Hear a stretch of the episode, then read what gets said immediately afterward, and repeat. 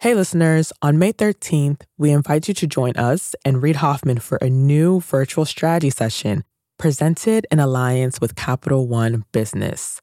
You'll hear insights from fellow entrepreneurs about how to be at the forefront of leading change with AI. So, go to mastersofscale.com AI strategy right now to register for free. Again, that's mastersofscale.com AI strategy. Looking forward to seeing you there. The rhythm is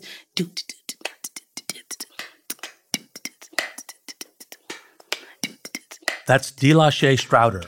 She's the director of music programs at the Mosaic Youth Theater in Detroit. And the song is Six times six is 36. Six times five is 30 even. Six times four is 24. And six times three is 18. Get it? Do the sixes. Do the sixes. And so on and so on. And she knows the power of a catchy tune. When teachers need help making a lesson sticky, she goes into the classroom to inject a little music. We might make songs that help teach multiplication facts. We might do a rhythm piece that helps young people talk about syllables. Most people learn the alphabet through the ABC song, so it works. It's true. The ABC song is a stone cold classic, right up there with I'm just a bill, and three is a magic number. My personal favorite of Delashay's is Do the Sixes. There's just something about the beat.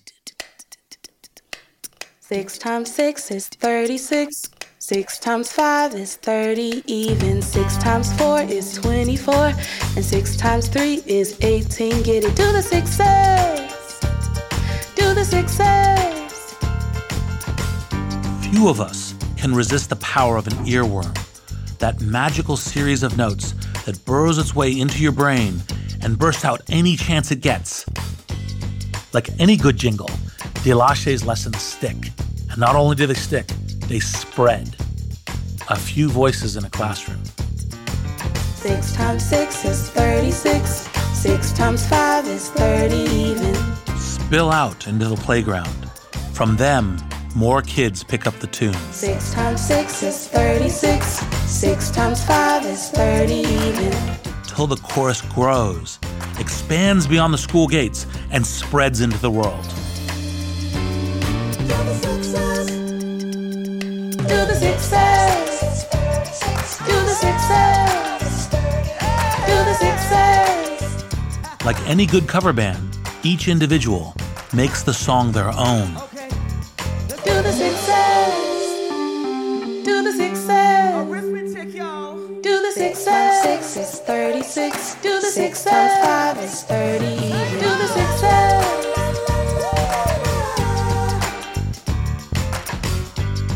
Delashay knows that the possible interpretations are endless. All she has to do is open kids' ears, and they'll keep learning, growing, and singing their songs. And others, in turn, will learn from them. All those students need is the opportunity to sing. Where the tune leads them is anyone's guess. The. On the face of it, Delashay's teaching method is awfully simple. Just keep singing. But take a closer look at what Delashay has figured out. She doesn't direct her students to take an interest in math or science. She doesn't force them to memorize, and she doesn't even try to teach them. She knows if she grabs them with a tune and lets them sing, they'll all learn for themselves and then teach each other. Because humans are learning machines. All she has to do is hack their interests with a catchy song. And I'm hoping every tech evangelist out there just perked up at the word hack. Because I believe we can hack our way to a more productive workforce by doing something similar. Just as those students together create a choir of different voices, so is there a workforce, unbound by geography, formed by a multitude of people waiting to be tapped. You can call it the human cloud. It's a workforce that can teach itself, learn for itself, and discover its hidden talents. And I believe you can harness the power of this human cloud to solve almost any problem as long as you keep human in the equation. you got to have incredible talent at every position. It's like this huge push. There are fires burning when you're going home. Can you believe it? Such an idiot. And then you go back to, this is totally going to be amazing. There are so many easy ways. So, so what to do? I have no idea what to do. Sorry, we made a mistake. But you have to time it right. Oops. Working out of a three bedroom apartment. Stuff that just seems absolutely nutballs 10 years later. I was like, well, that's just how you do it. We haven't made Just how you do it. This is Masters of Scale. We'll start the show in a moment after a word from our premier brand partner, Capital One Business. I woke up in the middle of the night because I had this nightmare that we were front page news that we've done the stupidest mistake of our life by making this pivot. That's Aparna Saran, Chief Marketing Officer for Capital One Business, and she's recalling a moment from her previous position at Capital One when she was heading up a team designing a new business card. we had just made the decision to go all in and sunset the prior version of the product, which was honestly the cash cow for our business. When we made that decision within a senior leadership meeting, as someone who had been on the journey to build this out for five plus years, it was really exciting. But by the time the weekend hit, I started to feel the responsibility and the pressure.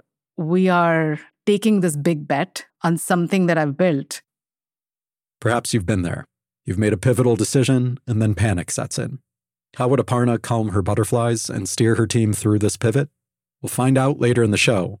It's all part of the Refocus Playbook, a special series where Capital One Business highlights stories of business owners and leaders using one of Reid's theories of entrepreneurship. Today's Playbook Insight have multiple Plan Bs. I'm Reid Hoffman, founder of LinkedIn, investor at Greylock, and your host.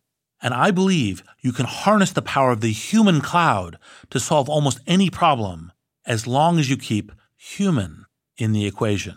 But before I go farther, let me define my terms. Most of you are familiar with cloud computing. In fact, you're so familiar with it that you've dropped the formalities. You just call it the good old cloud. Even if you're hazy on what the cloud is, you almost certainly use it every day. Every time you open a Google Doc or use Microsoft Office online, share a file using Dropbox, or share a photo on Instagram, you're using the cloud. You're tapping the distributed power of computers across the world to store things and get things done. The human cloud is similar. But instead of tapping the power of distributed computers, you're tapping into a huge network of people. Like computers in the cloud, they're out there, waiting to be assigned a role. TaskRabbit is an example of this. Uber is an example as well. The human cloud has extraordinary potential, but it's more complex than a network of computers and trickier to harness. Because humans are not robots, they are not a fixed variable. They're different from each other, and miraculously, they change over time. That's why the true X factor in any equation for scale is the human variable, and in particular, the very human capacity for learning and teaching each other. I wanted to talk to Stacy Brown Philpot about this because no one I've met has thought more about how you harness the human cloud. Stacy is the CEO of TaskRabbit, the website where anyone can be hired to complete jobs ranging from simple to complex. Stacy is acutely aware of the humans that make up the human cloud and how to help them reach their potential. She's also seen the costs of not doing so. For her, it's personal. I grew up on the west side of Detroit. It wasn't the best neighborhood, it wasn't the worst neighborhood, but people looked out for each other. Of course, later on, things got worse for a lot of people very, very fast, but it was home for me. The Motor City was struggling as the auto industry's engine faltered and died. Times were tough. Communities were devastated by unemployment and despair. Stacy got an unflinching look at this reality from her very first job, the paper route. Stacy shared hers with her older brother. We would deliver the papers in the mornings, and then on the weekends, we had to go collect from people. And of course, there was always people who didn't want to pay. So I had to make sure we got paid. And how old were you then? Oh, I was about 10 years old. And so, how did you get people to pay?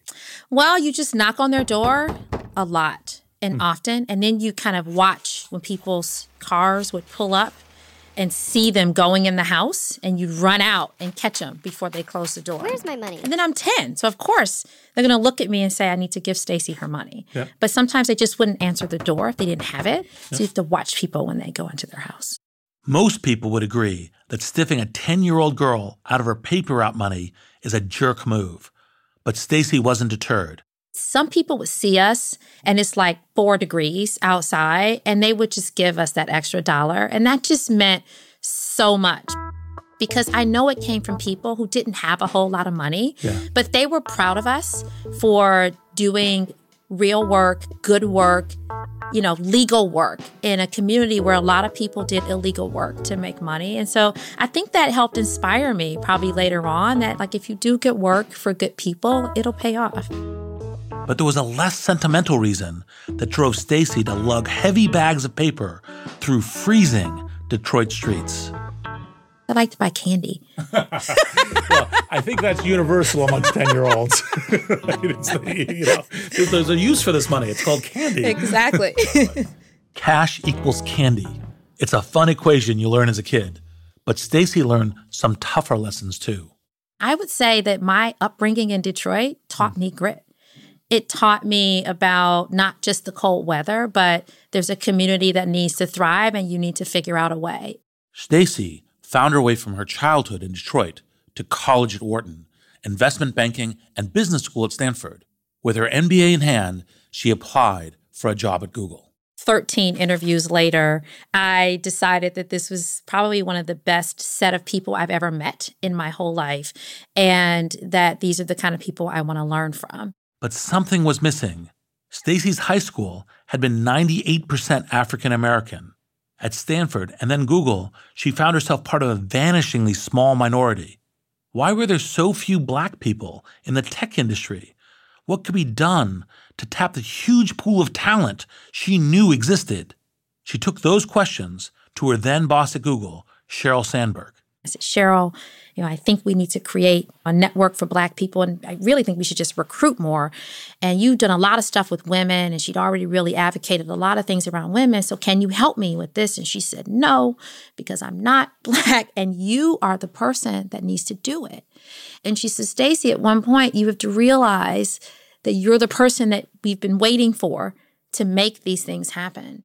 True to form, Sheryl Sandberg got Stacy to lean in, and Stacy's initial effort was decidedly minimalist, a simple email chain. I added all the Black people that I knew, and I told them to add all the Black people they knew. This initial move was as low tech as it gets, but watch how the power of the human cloud kicks in. Recipients forward the email to their contacts, who in turn forwarded it on to theirs. The conversation grew. And all of a sudden, we were a club um, that then formalized into not just about recruiting, but we wanted to attract, we wanted to introduce people to the concept of working in tech, we wanted to retain people, we wanted to build community. That club became the Black Googler Network.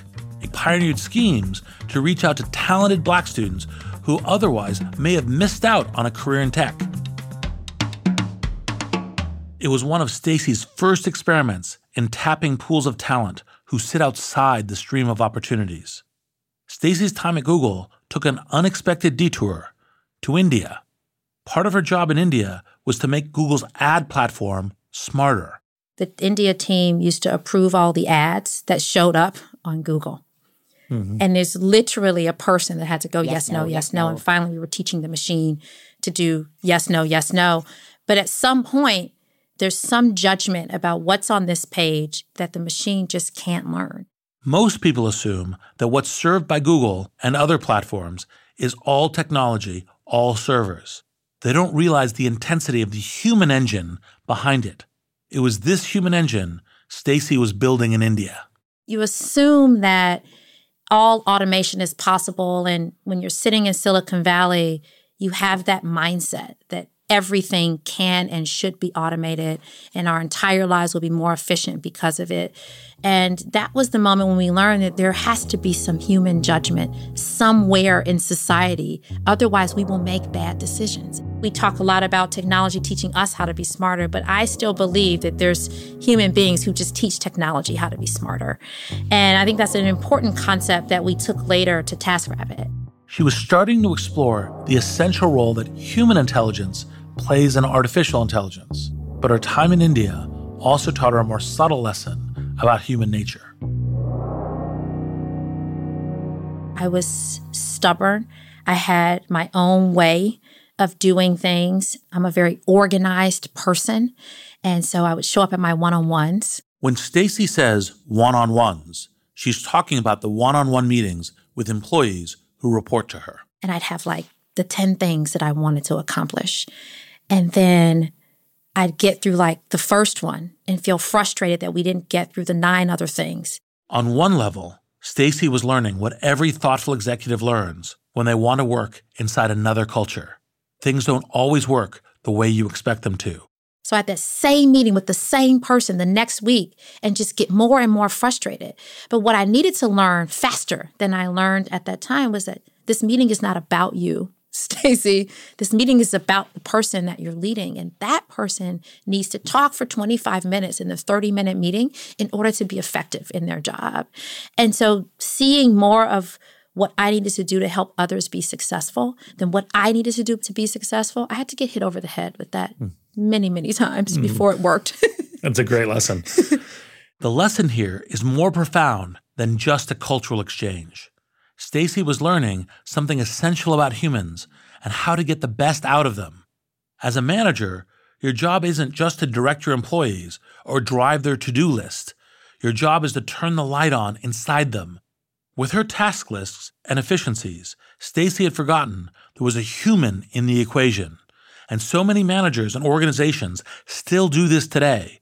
We unknowingly treat our teams like an assembly line, units of work to accomplish tasks. We create systems based on efficiency and rationality, but humans aren't always rational or efficient, at least not the way a machine is. And that's a good thing. Unlike actual machines, which have to be coaxed into learning, people will often spontaneously teach each other and themselves if you give them a chance. A new book zeroes in on just this point.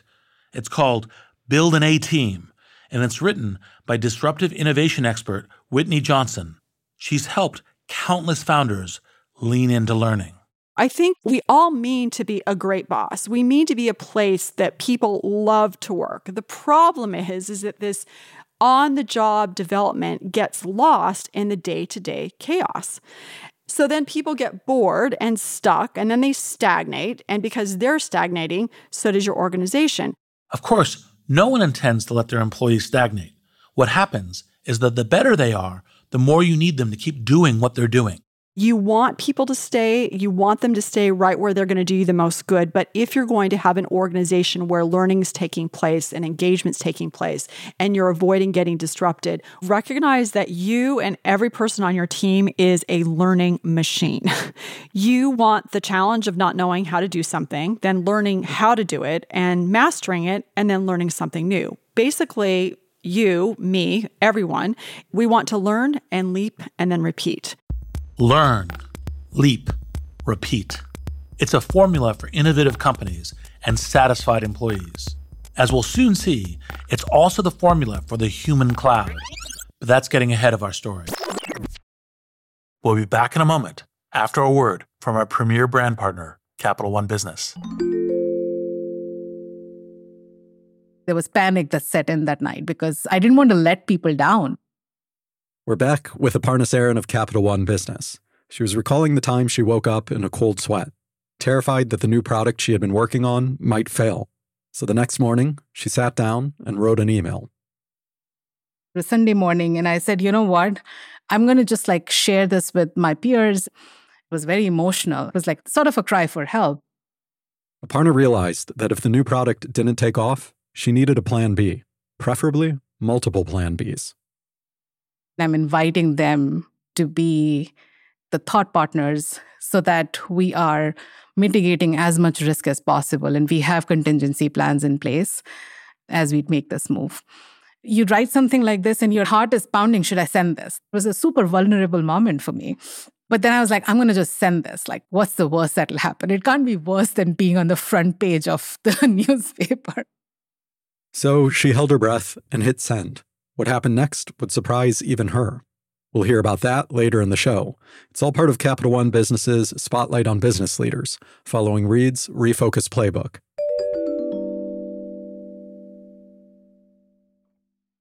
Stacy had just returned from her tour of duty in India, turning over these new ideas about motivating and maximizing human behavior. She came back to Google HQ, back to the confining familiarity of her executive suite. I looked around and I was in an office, two floor to ceiling windows. You know, my dog at the time was there, had his own bed, had a table, had a couch, had an assistant, had everything that most people dream of in a corporate job. And I felt like my work wasn't done. Hmm. And I said, I gotta go do something else that grabs at my heart in a way that is gonna allow me to accomplish more. But as luck would have it, she met Leah Busque. Leah was the founder of TaskRabbit, and she was searching for a new chief operating officer. Stacy had tried the service out and loved it. In 2013, she joined TaskRabbit. I'm a mission minded person, and we talk a lot in Silicon Valley about missionaries and mercenaries, and I'm definitely in the missionary bucket. Google's mission to organize the world's information was wow, that's huge. And I could do that for the rest of my life. But TaskRabbit's mission around revolutionizing everyday work really grabbed me. And it, it brought me back home to Detroit. It brought me back to the people who were good, hardworking people who lost their jobs because of the failure of an entire industry, who couldn't find work but had strong work ethics. And here's this great little app that is doing that. When Stacy joined TaskRabbit, it was a website and an app where anyone can hire and be hired to take on simple and not so simple tasks. TaskRabbit was eBay for services when I joined. Anybody can do anything, get anything that they want. And what do they want? Let us count the ways. There are the obvious tasks scrubbing grime off the stove so you can get your security deposit back, helping move that ugly, heavy dresser out of sight into a spare room. But use your imagination for a moment, because your imagination is the only limiting factor here. How about washing a prize show piglet? Helping a jilted lover win their sweetheart back? You had me at hello. Steam cleaning Weird Al Yankovic's stage outfits? No, I'm not making any of those up. They've all appeared on TaskRabbit, and they've all been completed by taskers, as their freelance all purpose workers are affectionately known. I couldn't resist asking Stacy about the strangest task she's seen a tasker be tasked with. It was the impersonate my best friend at the birthday party. This got coverage in LA on the on TV, and it's no shock. It's like LA, right? No, you didn't mishear that a tasker was hired to attend a birthday party and convincingly impersonate the guest of honor's best friend. We tracked down that tasker. Her name's Devet C. So, I guess my most famous task, the one most people know about, is the time I was hired to impersonate someone at their friend's birthday party. That was that was pretty crazy. So Riss hired me to go to Holly's birthday party as Riss because Riss couldn't make it. That was Riss's answer was to send somebody as her, as Riss. I mean, I, there was no hesitance on my part. Once I read it, I was like, this was custom made for me we didn't look anything alike. I mean, there's like 20 year gap in age. There's a race difference. you know, I'm black, she's not. So there was another friend, and she was going to be the one who called me by Riss's name when I walked in. The friend announced, it's like, oh, Riss, I'm so glad you could make it. And I said, yeah, you know, surprise. And then there was just this moment of shock, and then there was just laughter because it was just the kind of thing Riss would do, apparently. TaskRabbit sounded like a blast, right? For clients, it was like having a digital genie in your cell phone who could make all your wishes come true. For taskers like Devet, it meant every day was an adventure. But the freewheeling system had severe limitations. Taskers had to go through this bidding process for every task. Many found themselves in a race to the bottom to offer the cheapest prices. All right, everyone, I've got this prize piglet here that needs some serious washing. Now, he's pretty squirmy, very dirty, and he doesn't like strangers very much. Oh, and you're gonna have to catch him yourself. I'll do it for $20. Pass that poker to me. I'll do it for 15 I'll do it for 10 I'll even dress him in one of Weird Al's shirts left over from my last job. No extra charge. Pick me, pick me, pick me. This bidding system, which could be such a source of excitement for some, was exhausting to others.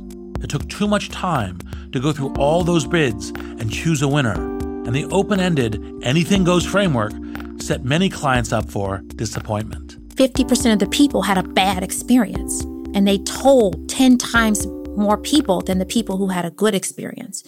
That just wasn't going to work for the long term. A 50 50 chance that each of your new customers will have a bad experience? You don't need to be a master mathematician or a master of scale to know that's bad news.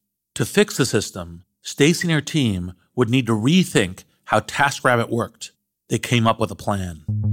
The types of tasks people could offer were narrowed to four categories handyman work, home cleaning, moving help, and personal assistant. Taskers could set when and where and how they wanted to work. They could specify their hourly rates. No one could charge below a minimum rate, and they would no longer need to anxiously check their phones in case they were outbid on a potential task. As for clients, they would be able to book a tasker in a single visit to the site or app. No more scrolling through long lists of bids.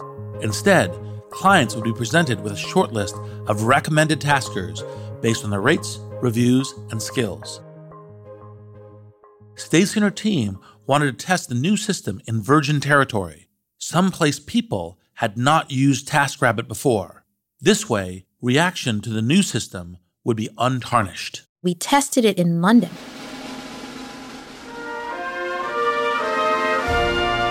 Because they don't know what TaskRabbit is and how it works. They've heard of it.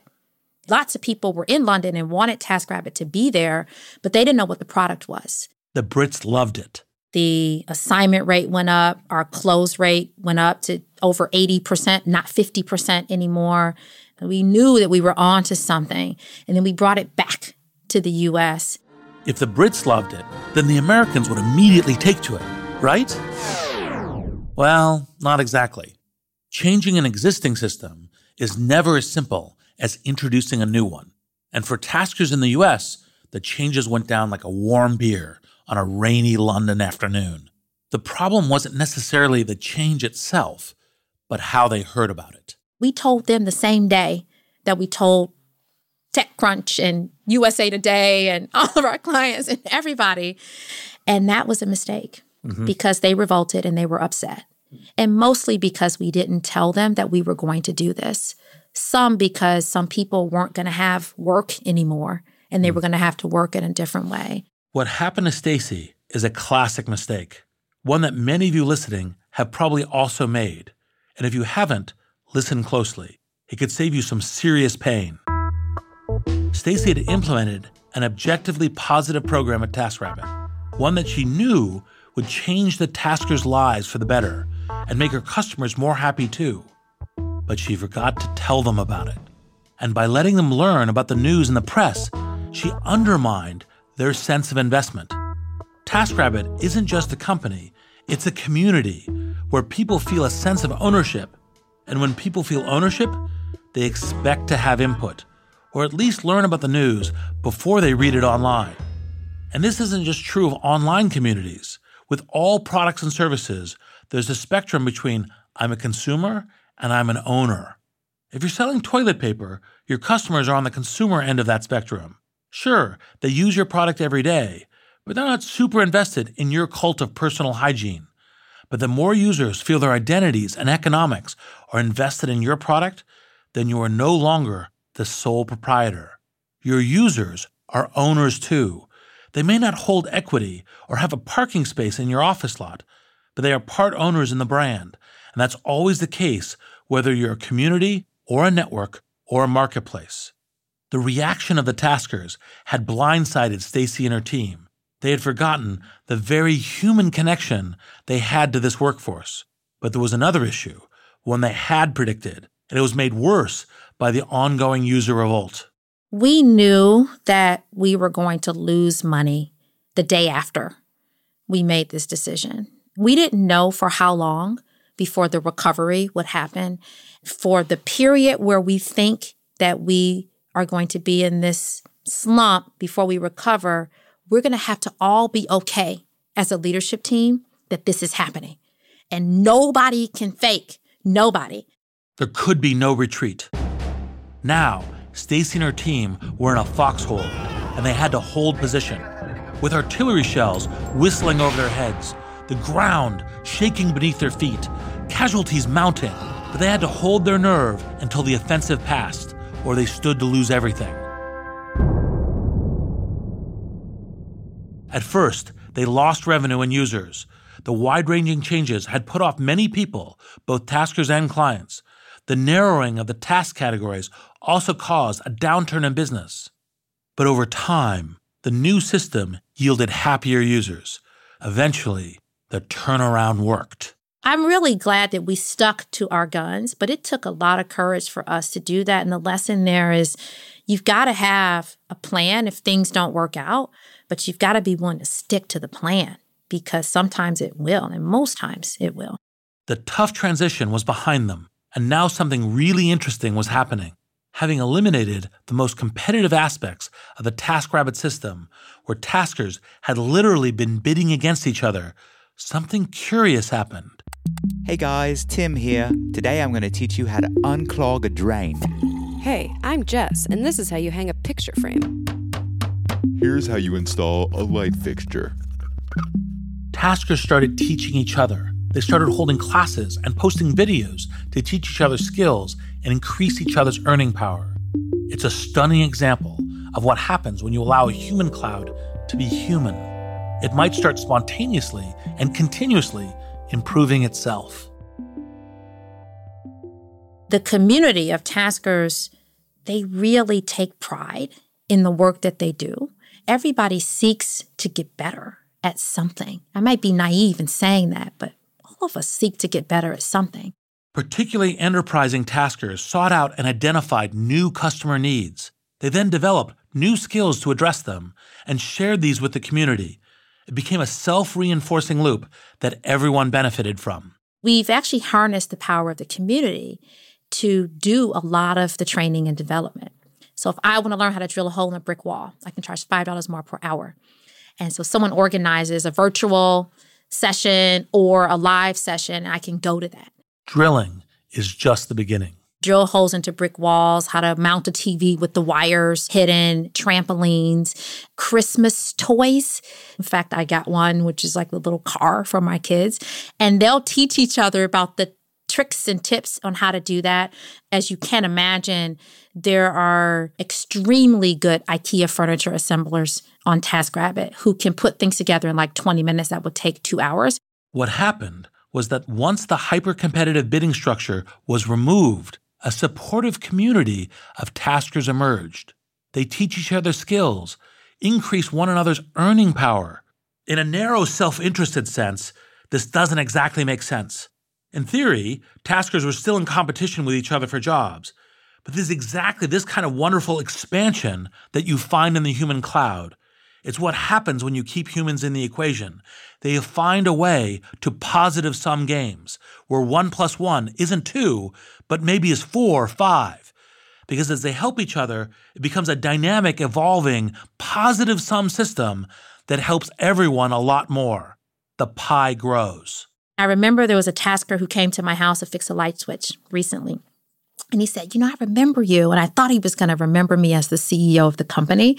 But he had delivered a birthday cake and flowers for me like two years before to a restaurant.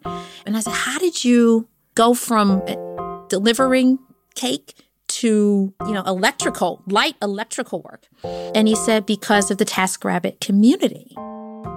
I've always been interested in fidgeting with things. I've gone to some classes, I've learned, and now I'm making like twice as much as I was making on the platform because of TaskRabbit.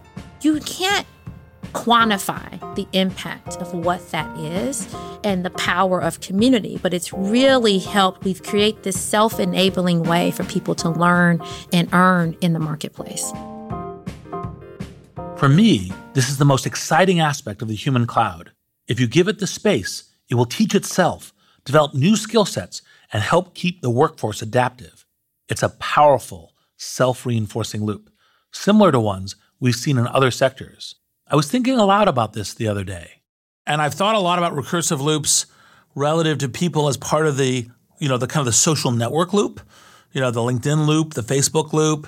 The benefit of loops is they compound. So simplest loop that's well described a lot is virality loop.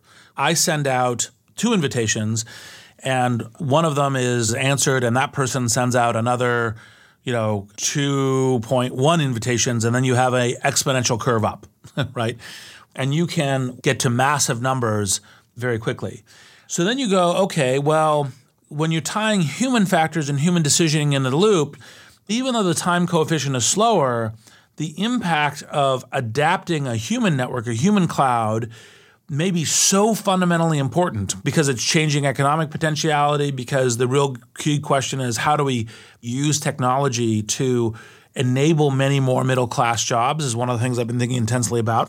Stacy is thinking intensely about how to encourage more self reinforcing loops and more great talent pools.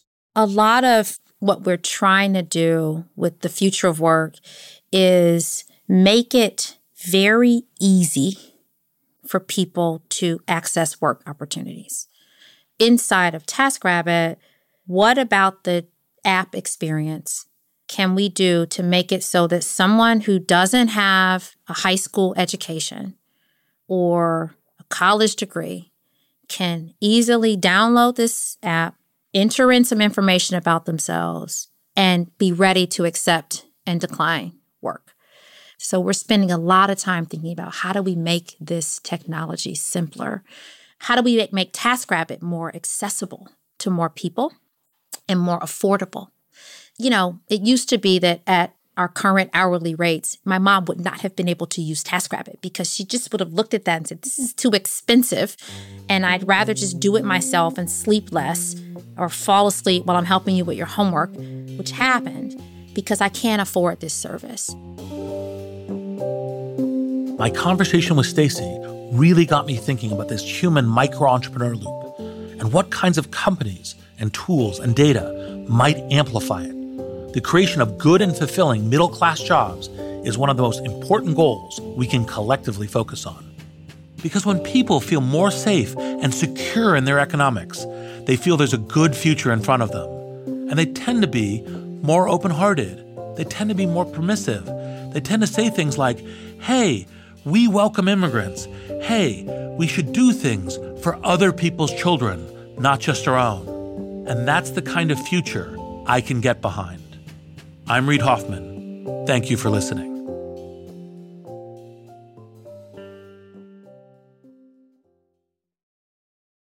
And now, a final word from our brand partner, Capital One Business.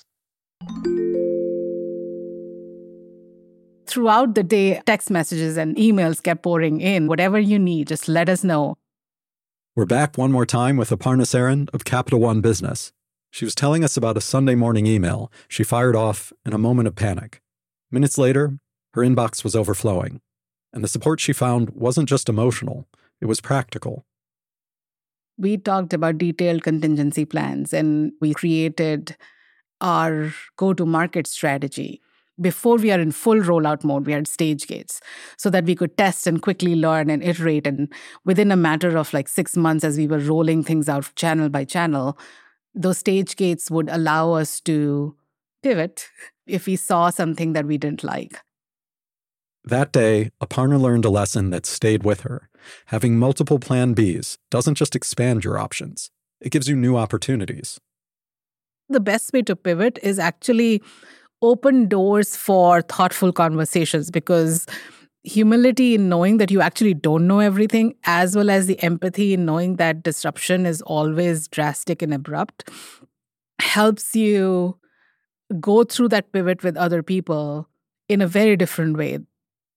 Capital One Business is proud to support entrepreneurs and leaders working to scale their impact, from Fortune 500s to first time business owners.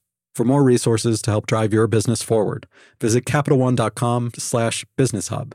That's CapitalOne.com slash business hub. Masters of Scale is a WaitWhat original. The show is recorded on site in California and produced at the studio inside SY Partners in New York. Our executive producers are June Cohen and Deron Triff. Our producers are Chris McLeod, Adam Skuse, Jenny Cataldo, Dan Kedmey, and Ben Manilla. Our supervising producer is Jai Punjabi. Original music and sound design is by the Holiday Brothers. Mixing and mastering by Brian Pugh. Special thanks to Chris Yeh, Bob Safian, Elisa Schreiber, David Stanford, Saida Sapieva, Christina Gonzalez, and Sarah Sandman. Visit mastersofscale.com to find the transcript for this episode, and be sure to subscribe to our email newsletter.